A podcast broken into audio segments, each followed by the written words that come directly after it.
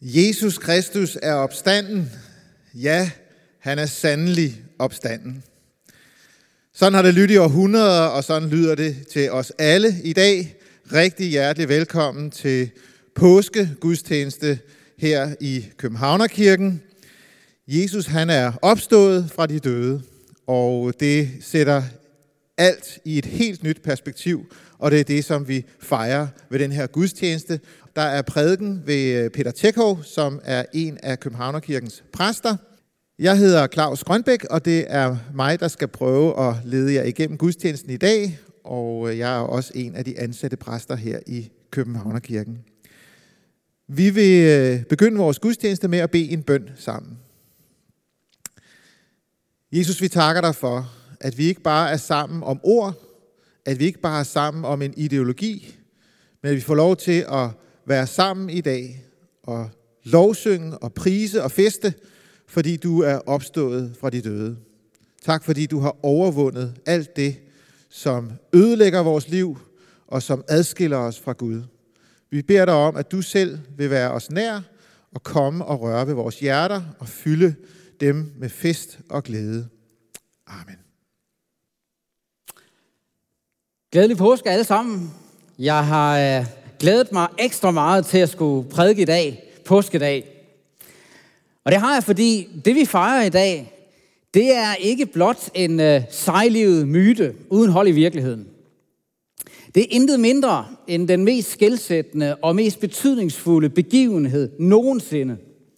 Jesu opstandelse fra de døde. Og det er selvfølgelig en øh, sådan ret frimodig påstand, som jeg ikke kan bevise. Men i den første del af min prædiken i dag, der vil jeg faktisk gerne sige lidt om, hvorfor der er gode grunde til at tro på Jesu opstandelse som en historisk begivenhed, der virkelig er sket. Og i den anden del af min prædiken, der vil jeg så gerne sige lidt om, hvilken betydning opstandelsen har. Hvad er det, der gør, at Jesu opstandelse giver håb for mennesker i dag, både i livet og i døden? Men først så skal vi øh, læse en af beretningerne om Jesu opstandelse fra Bibelen, nemlig fra Lukas evangeliet, og vi skal øh, tage os tid til at læse øh, kapitel 24, vers 1-43. Der står sådan her. Meget tidligt om morgenen, den første dag i ugen, kom kvinderne til graven med de vellukkende salver, som de havde tilberedt. De fandt stenen væltet bort fra graven, og de gik derind – men fandt ikke Herren Jesu læme. Mens de stod og ikke vidste, hvad de skulle tro, var der med et foran dem to mænd i lysende klæder. Kvinderne blev forfærdet og bøjede sig med ansigt mod jorden, men mændene sagde til dem, Hvorfor leder I efter den levende blandt de døde? Han er ikke her. Han er opstået. Husk, hvordan han talte til jer, mens han endnu var i Galilea, og sagde, at menneskesønnen skulle overgives i syndige menneskers hænder og korsfæstes og opstå på den tredje dag. Så huskede de hans ord. Og de vendte tilbage fra graven og fortalte alt dette til de elve og alle de andre. Det var Maria Magdalene og Johanna og Maria, Jakobs mor, og de andre kvinder, som var sammen med dem. De sagde dette til apostlene, men det lød for dem som løs snak, og de troede ikke kvinderne.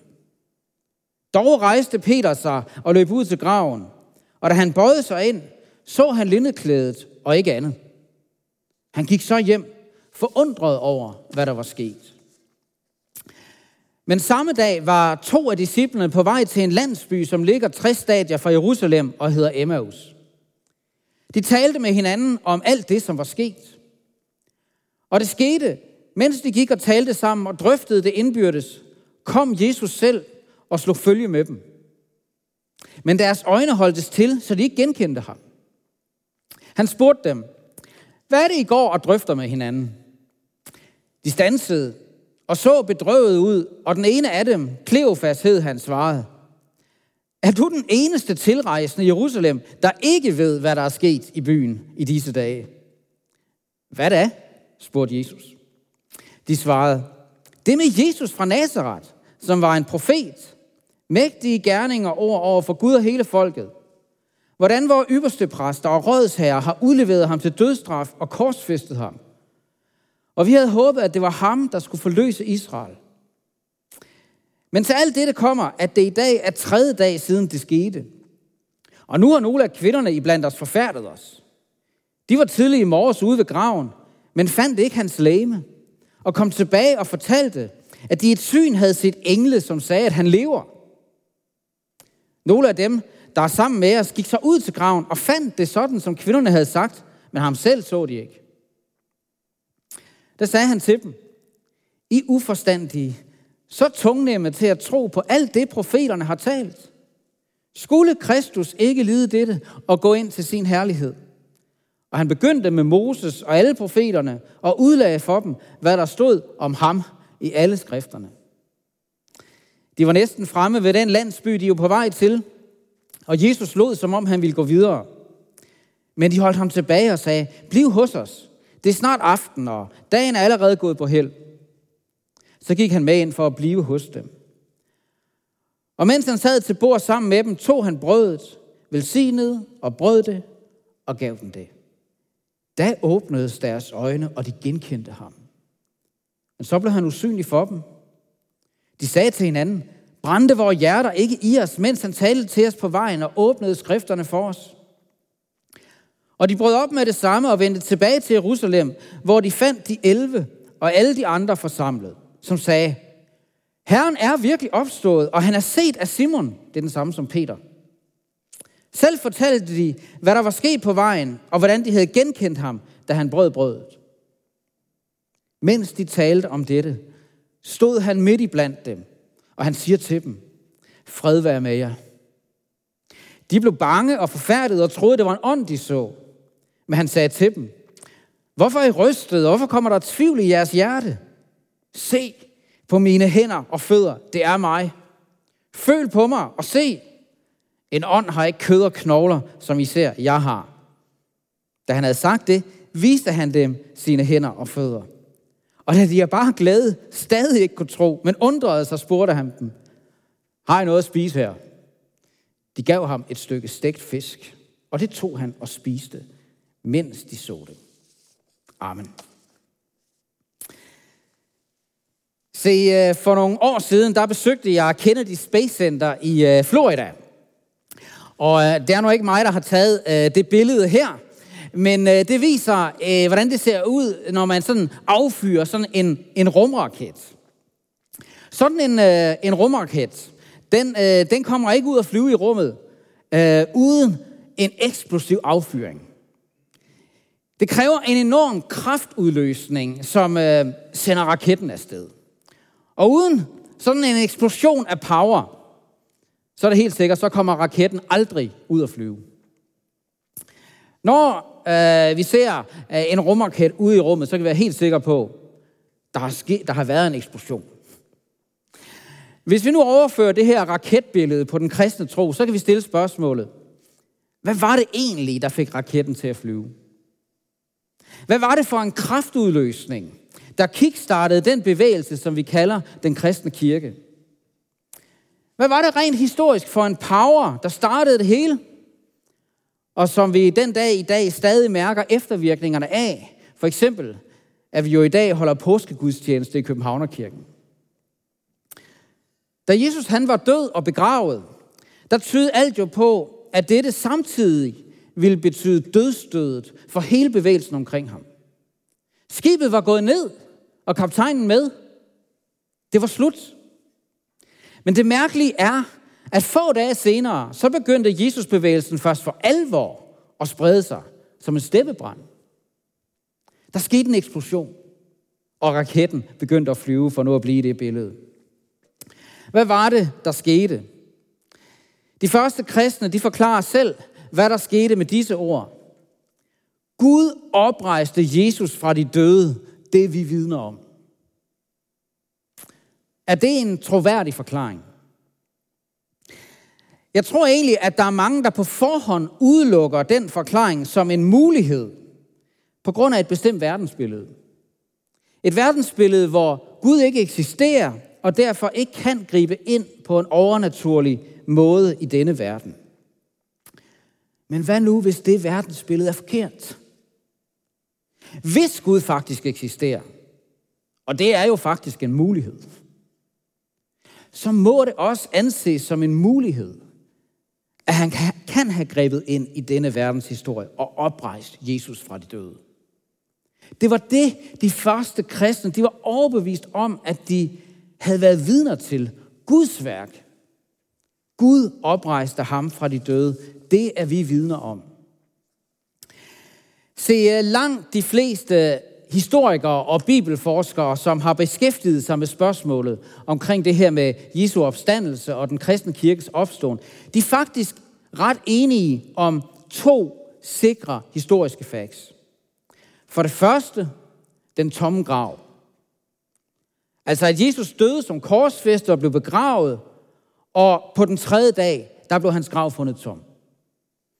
For det andet, så er der også ret stor enighed om disciplernes oplevelser, at det er en kendskærning. Disciplerne havde nogle oplevelser af, at Jesus viste sig for dem i levende liv.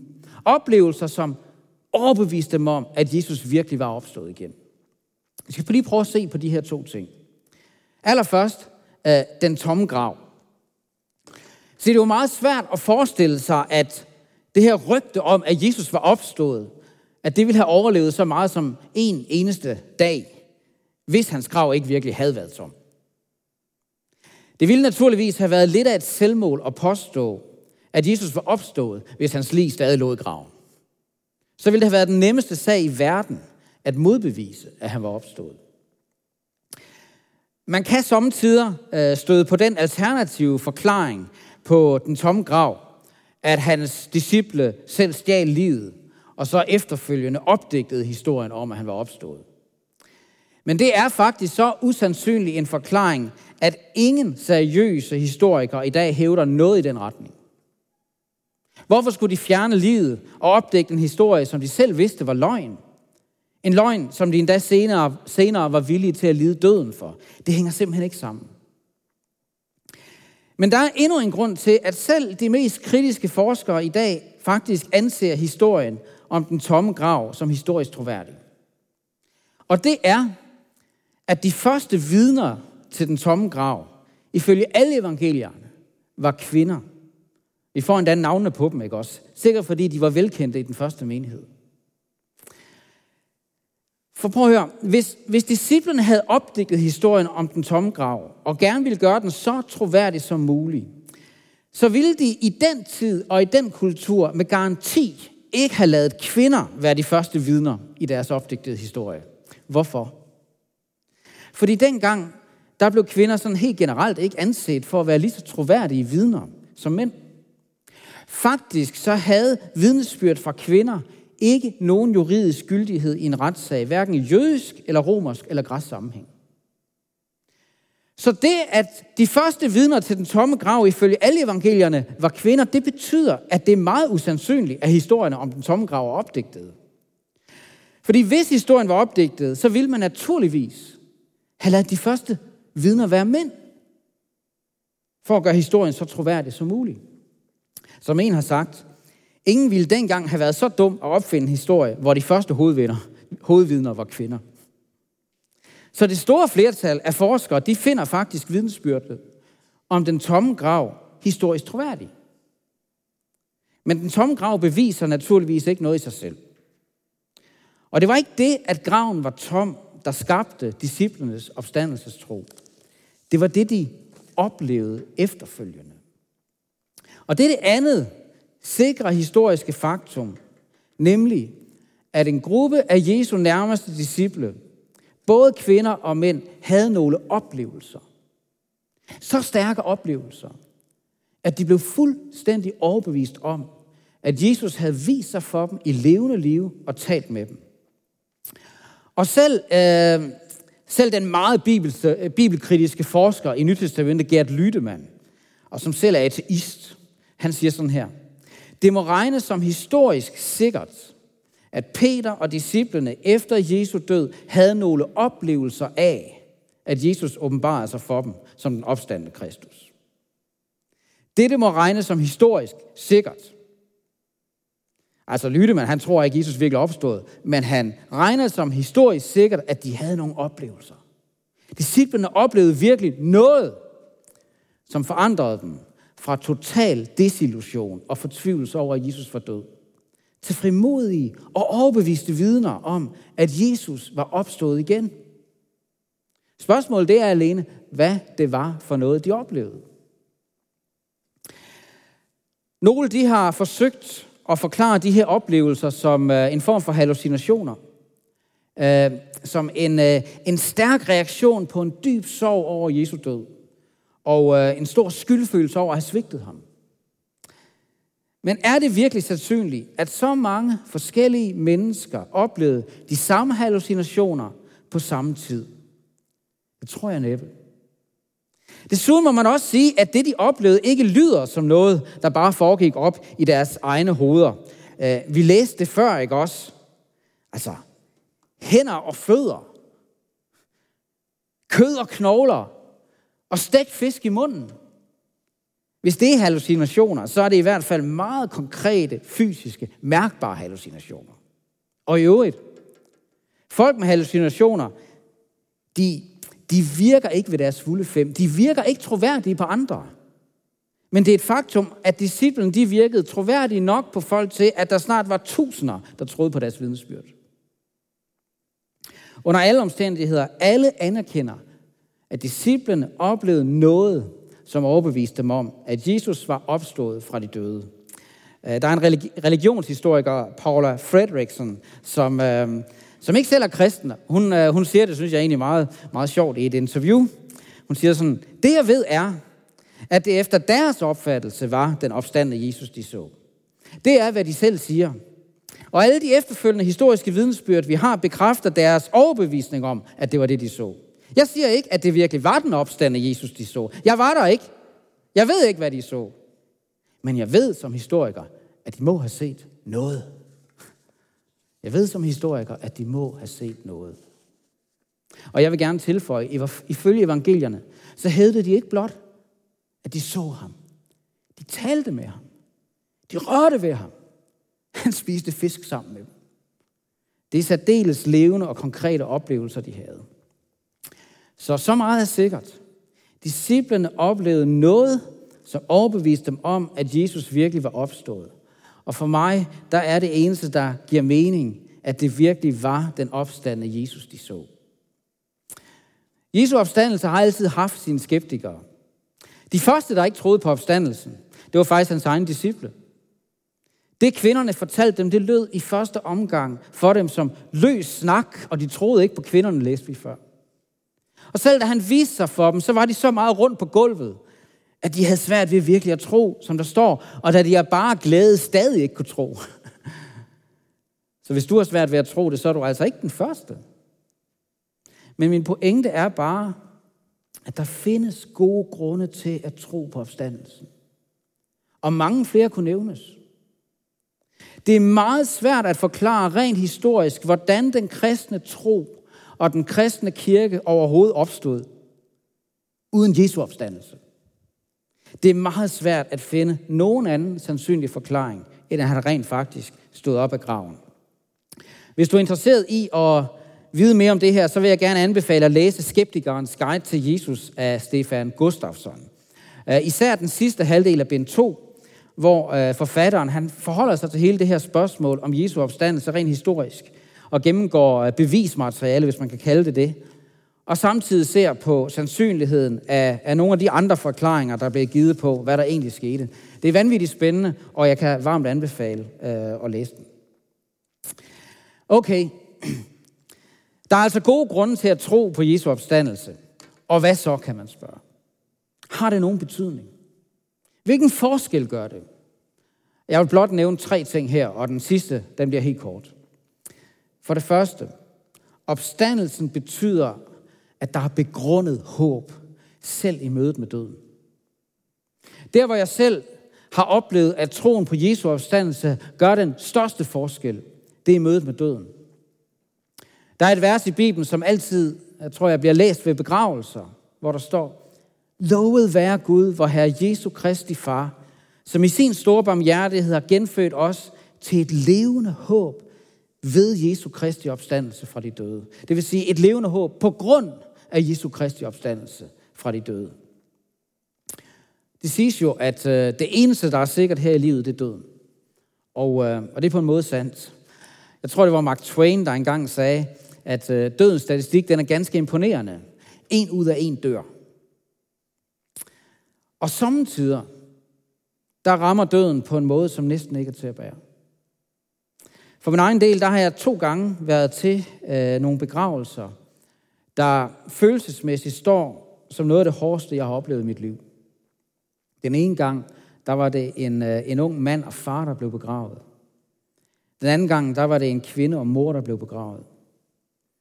Og ved begge de her begravelser, der oplevede jeg to ting på én gang. For det første, dyb sorg. Men for det andet, også midt i sorgen, et levende, klippefast håb. Begge dele på én gang. Og for at se det lige ud, så oplevede jeg begge de her gange en sådan fortvivlelse over det, der, der var sket, at jeg simpelthen ikke ved, hvordan jeg var kommet igennem det, uden troen på Jesu opstandelse, troen på kroppens opstandelse og det evige liv. Og det, der måske gjorde allerstærkest indtryk på mig ved de her begravelser, det var, hvordan netop den tro og det håb gjorde en enorm forskel for de efterladte, midt i deres sorg og fortvivlelse, som var langt større end min. De havde et levende håb at holde fast i. Og det var et begrundet håb, nemlig i Jesu opstandelse fra de døde. Og jeg kan huske, at jeg tænkte, hvad gør man egentlig uden det håb? Hvad gør man egentlig uden det håb? Hvad holder man fast i? Den engelske filosof og ateist Bertrand Russell, han skrev engang en lille bog med titlen Why I'm Not a Christian. Not var skrevet med stort. Hvorfor jeg ikke er en kristen. I den bog, der listede han en række grunde op til, hvorfor han ikke troede på Guds eksistens. Og hvorfor han ikke troede på Jesus. Og hvorfor han ikke troede på noget håb, eh, håb om et liv efter døden. Ifølge Bertrand Russell, så var den almægtige ikke Gud, men døden. Og derfor er der ifølge ham intet håb at holde fast i overhovedet. Den eneste grundvold, vi har at bygge på i livet og i døden, det skrev han, det er the firm foundation of unyielding despair. Den faste grundvold af uophørlig fortvivlelse.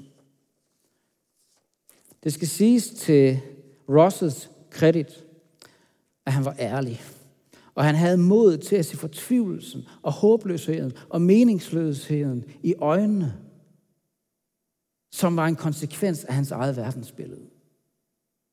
Men i modsætning til Bertrand Russell, så er jeg en kristen. Jeg er en kristen. Jeg tror ikke, at det eneste, der er at holde fast i, det er en uophørlig fortvivlelse og håbløshed. Jeg tror, der er et begrundet håb, selv i mødet med døden. Ikke et dødt håb, men et levende håb. Ikke et usikkert håb, men et sikkert håb. Et håb, der er begrundet i Jesu opstandelse fra de døde påskemorgen. Et håb, der er knyttet til hans løfte, da han sagde, jeg er opstandelsen og livet. Den, der tror på mig, skal leve, om han end dør. Fordi selvom døden er stærk, så er der en, der er stærkere. Det er ikke døden, der er den almægtige. Det er ham, der sprængte dødens magt indefra og gik lys levende ud af graven. Han er vores levende håb. Den svenske teolog Agne Lander, han fortæller gribende om det her håb i en af sine bøger. Han, han fortæller sådan her. Jeg vil aldrig kunne glemme, hvordan Paul Sættersten, pinsepræst fra Los Angeles, i en prædiken gav udtryk for dette håb. Han havde netop begravet sin mor, og i den åbne kiste set hendes hænder, der var grotesk forvredende af gigt. Der blev han grebet af hellig vrede og tordnet mod døden. Du død, du skal ikke få det sidste ord. De hænder, der kærtegnede mig som barn, skal engang for deres liv, skønhed og ømhed tilbage. Befriet fra ledegigtens plage skal min mor opstå og færdes fuldstændig rask og frit sammen med Gud og os børn. Dette vil blive Guds sidste ord, siger han. Det andet, jeg gerne vil nævne, det er, at opstandelsen betyder, at der er tilgivelse fra Gud for al synd. Hvis Jesus virkelig opstod fra de døde, så rejser det jo straks et nyt spørgsmål. Hvad var så formålet med Jesu død? Bibelens svar på det er, at Jesus døde for vores synder. Det er det udtryk, der bruges. Og det betyder for hele verdens synd. Og nu kan det godt være, at du tænker, hvorfor skal det altid handle om synd i kirken? Altså selv påskedag.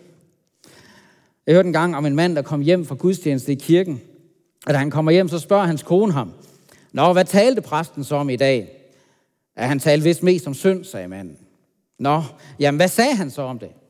Ja, jeg tror, han var imod. Jeg vil gerne sige det så tydeligt, som jeg overhovedet kan. Det er ikke det, der er min pointe her.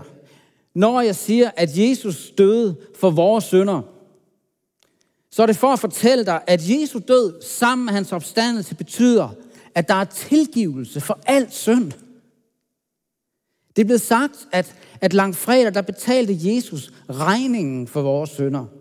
Og påskemorgen, der udskrev Gud kvitteringen ved at lade Jesus opstå. En kvittering, det er jo et bevis på, at der er betalt. Ikke? Med andre ord, opstandelsen, det var Guds bekræftelse på, at Jesus, at Jesu død for vores sønder er godkendt af Gud og evigt gyldig for alle mennesker til alle tider. Og derfor så behøver ingen af os være i tvivl om, at det også gælder for os. For det Jesus gjorde var for alle. Det var for hele verdens synd.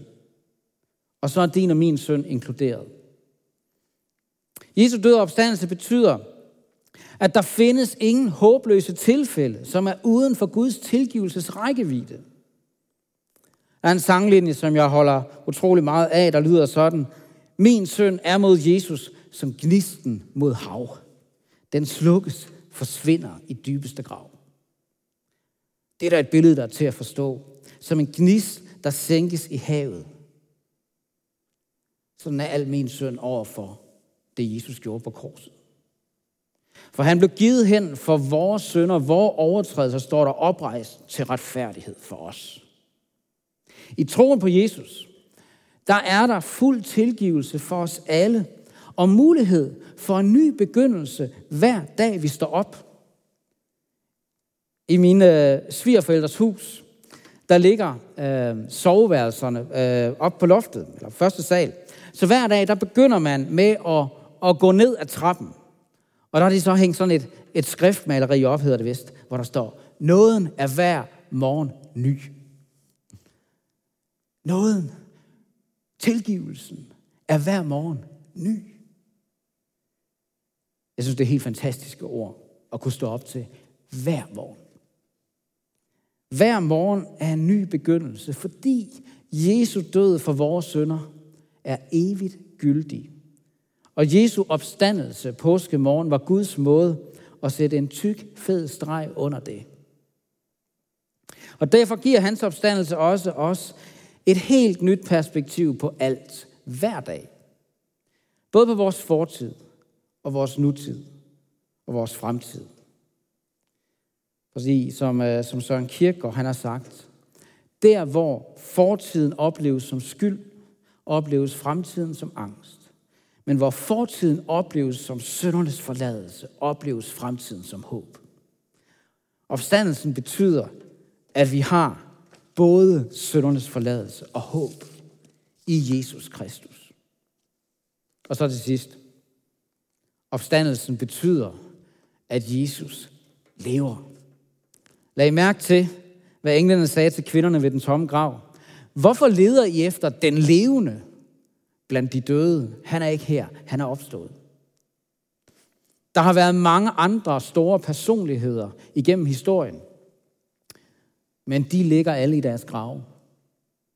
De er nu blandt de døde. Men Jesu grav er tom. Han er ikke en død forhistorisk person, men en nutidig og levende person.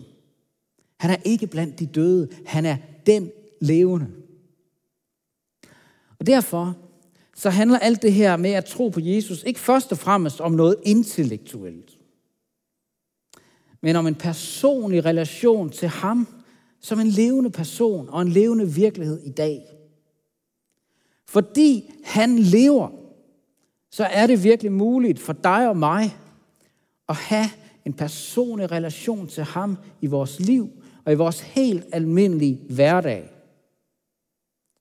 Det er muligt at lære ham at kende og bede til ham og leve med ham og for ham i livet. Og når den dag kommer i døden. En af mine venner, Hagon Christensen, som nogle af jer kender, han øh, begravede i onsdag sin mor, og øh, skær torsdag, der delte han den her hilsen på Facebook, som jeg vil slutte med. I går begravede vi min, i går begravede vi min mor. Et langt og godt liv igennem 88 år blev lagt i graven. En underlig dag, en underlig tid. En blanding af stor taknemmelighed, en vis erkendelse af naturlighed, en markant påmindelse om min egen forkrænkelighed. En dag, hvor tab og sorg slår følge med håb og tro, side om side.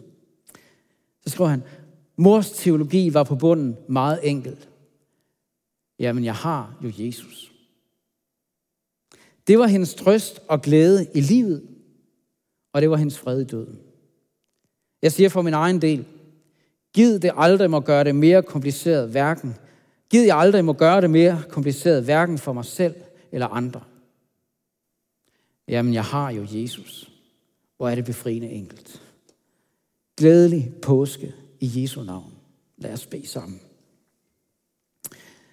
Ja, Jesus, vi vil takke dig, fordi vi har dig den levende, den opstand. Tak, at du er en virkelighed, også i dag. Tak, at du har båret alle vores sønder på dig. Tak, at du har betalt for alle vores sønder. Og tak, at du har brudt dødens magt og givet os et levende håb, et sikkert håb. Og tak for, at det evige liv det begynder allerede nu for den, der tager imod dig i tro og lærer dig at kende. Herre Jesus, du fortjener al tak. Du fortjener al vores tilbedelse. Nu og i al evighed. Du er kongernes konge og herrenes herre. Du er ham, som er herre over liv og død.